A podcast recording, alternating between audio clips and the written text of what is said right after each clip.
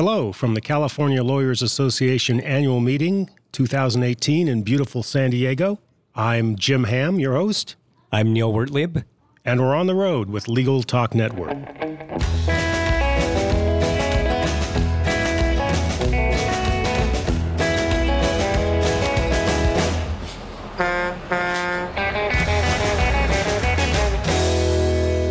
And we're back. Hey, thanks so much uh, for joining us on the road. It's a pleasure to be here.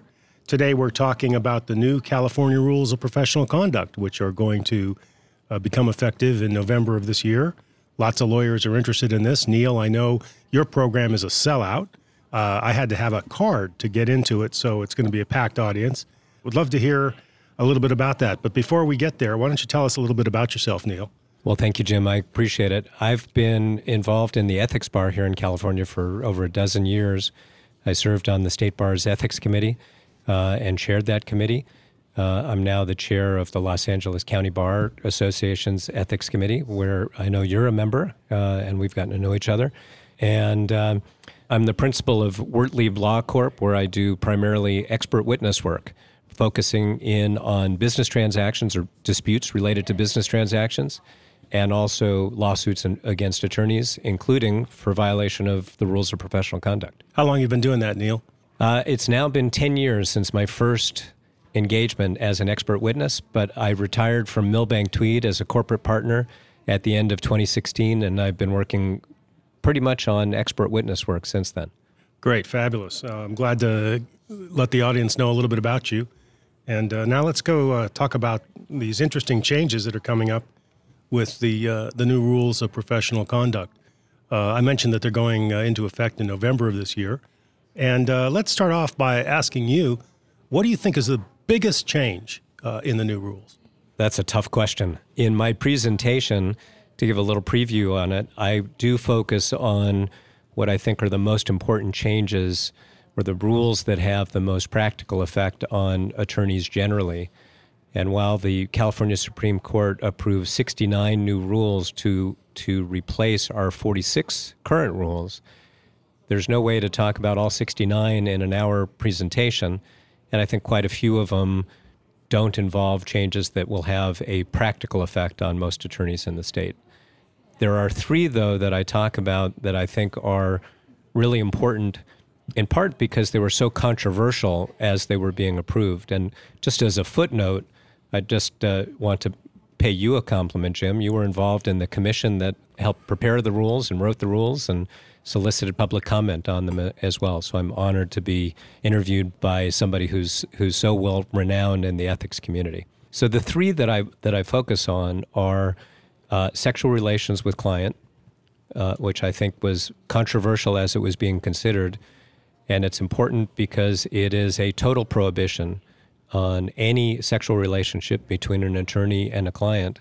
Whereas prior to the change, prior to November 1st, what was prohibited in terms of conduct of attorneys was a sexual relationship that was somehow abusive in some sense, that an attorney demanded a sexual relationship in exchange for legal services, for example, uh, or exerting undue influence, something abusing the attorney client relationship no more, there's now a bright line test. That's one of the three rules that I think is the most controversial. The second relates to unlawful discrimination. And now the State Bar Court will have original jurisdiction to rule on what might be unlawful discrimination, harassment, or retaliation. Whereas previously, uh, that is up through November 1st, no discipline could be imposed unless and until a court with original jurisdiction outside of the state bar court had reached such a finding of unlawful conduct. The third area, which personally I find the most controversial or potentially disruptive, is the change in the rules related to client trust accounts. Client trust accounts, beginning on November 1st, must be used for advanced fees. So, a, an attorney who takes a retainer for fees today need not put those funds into their client trust account. Well, it's probably good practice to do so. They're not obligated to do so, and, they're, and they would not be subject to discipline for failing to do so. But come November 1st, you better comply with the new rule, which requires that advance fee retainers until they're earned must sit in a client trust account. Well, that last change seems like one that may affect more lawyers uh, than the other two. Uh, certainly, we've seen sexual relations cases, but not very many of them over the years. And uh, what do you say uh, to the people, the critics who say, well, this is just another example of California being the nanny state? well, I think the state is properly focused on protecting clients and ensuring the sanctity, if you will, of the attorney client relationship for the benefit of clients. Uh, and certainly the change effective November 1st requiring that advance fee retainers be put into a client trust account, that's for the, for the protection of clients. And I think that's an important and positive change. My concern with that is simply that it's a change in the rules. And if I know you're like this, Jim, but for those in our audience who are ethics geeks who read the the discipline report at the back of the California Lawyer magazine every month, you'll notice that at least half of those cases relate to mismanagement of client funds. So that it could quite well be that well intentioned, otherwise ethical attorneys who never needed a client trust account before and certainly didn't need to put their advance fee retainers into a client trust account may find that come November 1st, they've got a problem for lack of compliance and may be subject to discipline.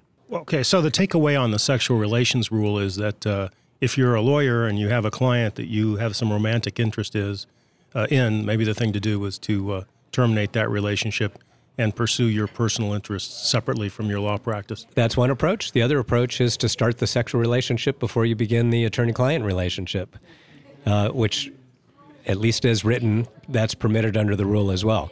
I, I often like to tell my clients to keep their business and personal lives separate in the long run. They're probably better off. That is excellent advice. I would agree with that. Let's talk about the unlawful discrimination uh, issue. You know, we're living today in a in a world where uh, this is a real hot button issue. There's been a lot of interest and focus across the country on these kinds of issues, uh, which deserve it. And here in California, as you mentioned, we used to have a rule that said you basically had to prove your case in court before you come to the state bar and ask that a lawyer be disciplined. And now, under this new rule, the state bar can initiate an investigation into claims of unlawful discrimination, a wide variety, by the way, of unlawful discrimination. And uh, they are able to initiate, as you said, original proceedings. Do you have any concept or any idea about uh, how this may affect the workload at the state bar? My hunch would be this is going to create quite a backlog at the California State Bar. Hopefully, the the state will devote resources to properly train state bar court judges on discrimination issues and to have the proper staffing in order to to make these uh, determinations. Yeah, I think that's particularly important because I remember on the commission one of the concerns of the commission was uh, the training and experience necessary to handle some of these more complex discrimination cases. You've got a whole universe of law out there that relates to uh, unlawful discrimination, and that's a whole other layer of uh, uh, substantive law that uh, the state bar judges, who are professional judges, are going to have to master, and as well as the people who appear in front of them. Right, exactly. I think that is a potential concern. On the other hand, as I understand it, there have been very few prosecutions or cases for discipline against attorneys for unlawful discrimination, probably due to the fact that civil cases settle or, or they're never filed. So, a former client or an employee of a law firm if they feel that they've been discriminated against on an unlawful basis, under the current rules, they would have to file a civil suit, which makes it public. Uh, they would have to prosecute that suit, and that suit would have to not settle in order for there to then be a referral to the disciplinary process. And I think, like most litigation, it's they cases settle before they they reach a final verdict. And perhaps for these types of cases, plaintiffs are reluctant to even file the complaint in the first place. But under this new rule, a complaint can be filed on a confidential basis, it can be investigated on a confidential basis, and then and only then is there uh, a potential for discipline without the need to go through a civil complaint. Well, and I suppose that if you're one of those individuals who uh, has found yourself in uh, as a target of one of these unlawful discrimination cases, one of the things you'll be thinking about are the possible collateral estoppel or res judicata effects of a negative uh, finding by Right. clear and convincing evidence uh, in the state bar court and how that could affect uh, y- you in civil proceedings down the road. And Exactly. of course, you can't settle a state bar discipline case uh, without uh, typically without admitting some sort of culpability and, and admitting to the wrongdoing. So uh, that places a lawyer in a, uh very tricky situation, it seems to me. I think this is a rule to be watched, and we'll we'll have to wait and see how this plays out in the in the coming years. the The interesting thing, though, is most of the other states appear to have a similar rule or a rule that's similar to what our rule will become. So there is there certainly is precedent out there. There's there's history, and the other states don't seem to have the types of problems that uh, we're anticipating here in California, or at least people were concerned about here in California. Well, you're right about that because I know that that was another issue that the commission looked at, and we realized, oh, there's uh, this rule applies across the country. We don't have these problems that uh, people are concerned about, and so maybe at the end of the day, we'll see the rules in California apply just like the rest of the states, and and uh, uh, egregious cases uh, will be prosecuted, and uh, and the state bar will use its discretion in determining which of these cases uh, it should pursue, whether they have merit, uh, and uh, it may work very much like it does in the rest of the country. Let's change gears and talk about something that may be of uh, broader interest uh, to uh, our listening audience, and that has to do with you know client trust accounts and safekeeping of funds. And I know one of the things you mentioned was that in the old days, flat fee here in California, you could a lawyer could take and put it right into their operating account, even though the work had not been completed. A lot of criminal lawyers, uh, for a lot of reasons, uh, often take flat fees, and they often uh, take those funds and put them directly in their operating account. And uh, similarly, around the United States, most jurisdictions uh, require those flat fees to be placed in a client trust account. And here, under our new Rule 1.15, uh, as you mentioned, we've done the same thing. Are you comfortable with the exception which has been added to the rules, which allow a lawyer to to put in writing that the uh, lawyer can take those funds and put them in their operating account with the client's consent? I think the, there's an accommodation in the in the new rule that does allow for attorneys to, with client consent, and after properly advising the client that they could require that the flat fee go into a client trust account, that with client consent, those funds could be moved into the operating account. I think that's a fair compromise. It does put at risk that certain lawyers with certain clients may demand that they have that right and ability. Uh, and if the client doesn't consent, they may decline to take on the representation. Hopefully, that doesn't preclude certain types of, of clients from legal representation. But it is an interesting compromise, and I'm, I'm not offended by it. Yeah, it seems to me the takeaway is that if a lawyer doesn't want to represent a client without having that flat fee in their operating account, then they're given that right contractually to require that or to suggest that the client find another attorney who's who's willing to do it differently. Exactly. Okay. Exactly. Interesting. Interesting. Well, let's talk about a couple other things that I think may be of interest uh, to litigators, especially. How about this idea of screening? You know, in California, uh, we've we've tried over the years uh, to get the, the courts to recognize ethical screens as a way to address conflicts of interest, uh, so that attorneys who move between firms, which of course in the last 20 years has become uh, commonplace, uh, how we protect uh, lawyers and their rights of mobility uh, versus the rights of clients to make sure that their confidential information is protected and that their lawyer doesn't switch sides on them. Do you have any thoughts on, on the new rules there? I think what you'll see in the new rules is, for the first time, a, a recognition within the disciplinary system that screening actually works. Uh, there is case law in California that, that supports the notion that, that a screen can be effective, but that's an issue that has not been addressed by the California Supreme Court, so it's not entirely clear what the status is under case law. But in any event, the case law applies primarily to questions about disqualification, not about discipline. And we now have in the new rules an acknowledgement that screening, under limited circumstances, screening can be effective to avoid the imputation of a conflict of interest so the attorney or law firm can proceed to represent a client notwithstanding uh, a potential imputed conflict. I think that's a positive development. It'll be interesting to see how far that goes, uh, how it's implemented. It is, as I said, a, a rather narrow application, but it'll be um, hopefully one that might be expanded over time. Yeah, I noticed under the new rules we have a terminology in a definition section 1.0.1 and subsection K defines screening to mean the isolation of a lawyer from uh, any participation in a matter, including the timely imposition of procedures within a law firm that are adequate under the circumstances to protect information that the isolated lawyer is obligated to protect under the rules and to protect against the other law firm lawyers and non lawyer personnel communicating with the lawyer with respect to the matter. Now, I guess you could say uh, narrowly that uh, here the California Supreme Court has acknowledged that uh, the proper implementation of a screen uh, would be a defense to a disciplinary charge based on conflict of interest. Do you agree? I would agree.